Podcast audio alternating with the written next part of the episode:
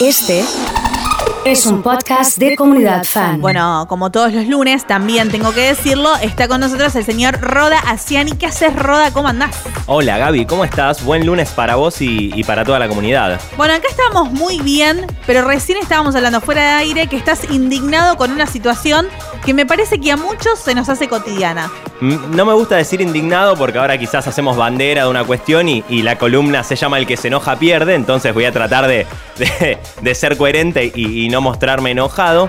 Pero justo fui a entrenar hoy y ahora obviamente con toda esta situación de la pandemia, poder ir al gimnasio requiere anotarse previamente, hay una capacidad completamente limitada y en el caso del espacio al que yo voy son 6 personas. Entonces, a mí me gusta levantarme muy temprano a la mañana, tratar de a las 7 de la mañana estar entrenando, haciendo ejercicio. Y hay una especie de aplicación para reservar los turnos.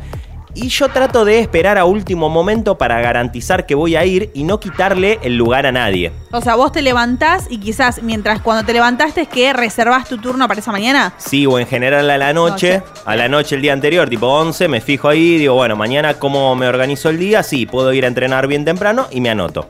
¿Cuál es la realidad? Últimamente no me puedo anotar nunca para ir al horario que yo quiero. Siempre termino yendo al pasado del mediodía o a la tarde. Y hoy se me dio por preguntar, le digo, che, ¿qué pasa que todos los días a las 7 de la mañana siempre está lleno? Claro, cupo lleno, se levantan todos tempranos de repente. Y me dicen, no, vos sabés que se anotan por las dudas. Vienen uno, dos, te lo juro. No. Y yo cambiándome la agenda. Y lo que más me angustia en algún punto es que me siento un poco sonso porque digo, bueno, vamos a tratar de tener un pensamiento un poco más colectivo, me voy a anotar sí o sí cuando pueda ir.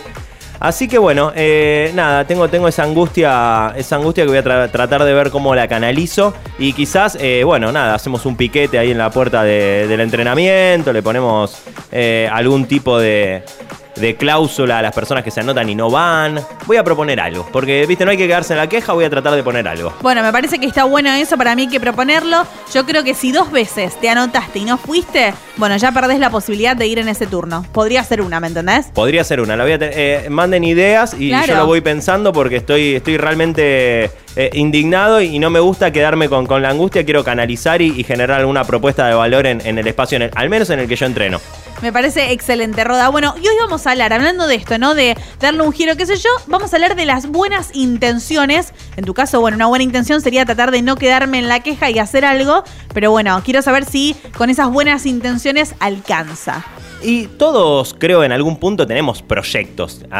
Cuando arranca el año o a mitad de año, siempre estamos con ideas que van de lo más variado, no necesariamente ideas de ponerme un negocio o empezar algún emprendimiento, sino que puede ser querer irme de vacaciones, querer mudarme, estar en pareja, proyectos de cualquier tipo, no las encasillemos. Y en general lo que nos encontramos también es diciéndolo o charlándolo y que las otras personas también nos cuenten lo que quieren. Pero hay algo como que siempre estamos queriendo algo, pero muy pocas veces estamos haciendo algo en consecuencia. Y de eso es de lo que vengo a charlar y de lo que me gustaría que vayamos un poco armando entre todos los que estamos acá, una especie de simbiosis y tratar de llegar a una idea. Porque siempre, sí, yo la verdad tengo un montón de ganas de levantarme temprano, tengo un montón de ganas de estudiar, tengo un montón de ganas de ahorrar o de empezar este emprendimiento. Y lo cierto es que van pasando los meses y a veces pasan los años y seguimos encerrados en esa misma idea y nos cuesta materializarlo, nos cuesta pasar de esa instancia. Y ahí quizás es donde llegan las excusas, ¿no? O uno no se da cuenta y son como trabas que uno mismo se va poniendo de, bueno, a ver, quiero empezar un emprendimiento, pero me parece que este 2020 no es el año ideal para hacerlo. Quiero empezar el gimnasio, pero me parece que me conviene más cerca del verano o cuando empiezan las temperaturas más altas porque ahora me da frío ir con el invierno. Y en general estamos esperando el momento ideal, estamos esperando que se dé el tiempo o que tengamos el dinero, que tengamos las condiciones necesarias para poder hacerlo.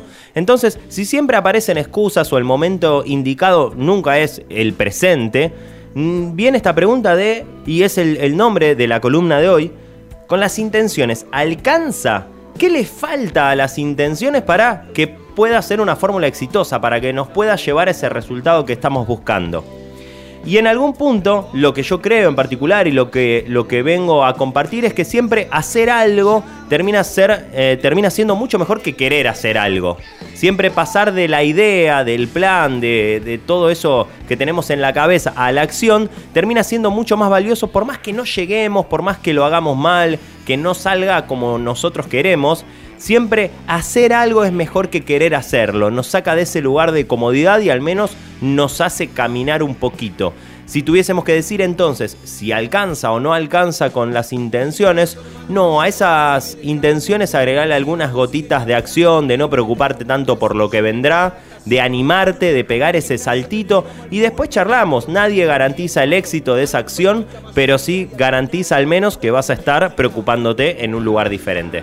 Excelente, Rodha. Bueno, la invitación de todos es a pasar esas intenciones a la acción, empezar a hacer y, ¿por qué no? Bueno, después se espera el resultado. Puede ser bueno, puede ser malo, pero lo positivo es que al menos lo intentamos e hicimos algo. Y tratar de darle sustento a todas esas frases re lindas que compartimos en redes sociales. Si vos querés, podés, y lo que creés, creás. Bueno, vamos a tratar de ponerle un poquito de acción de fondo, un poquito de empuje y no quedarnos nada más en un compartir o en una buena imagen o en un lindo concepto. Me quedo con eso, con pasar a la acción y si te parece nos reencontramos la semana próxima. Como siempre, Gaby, un beso. Bueno, pasaba Rodha Asiani en Comunidad Fan.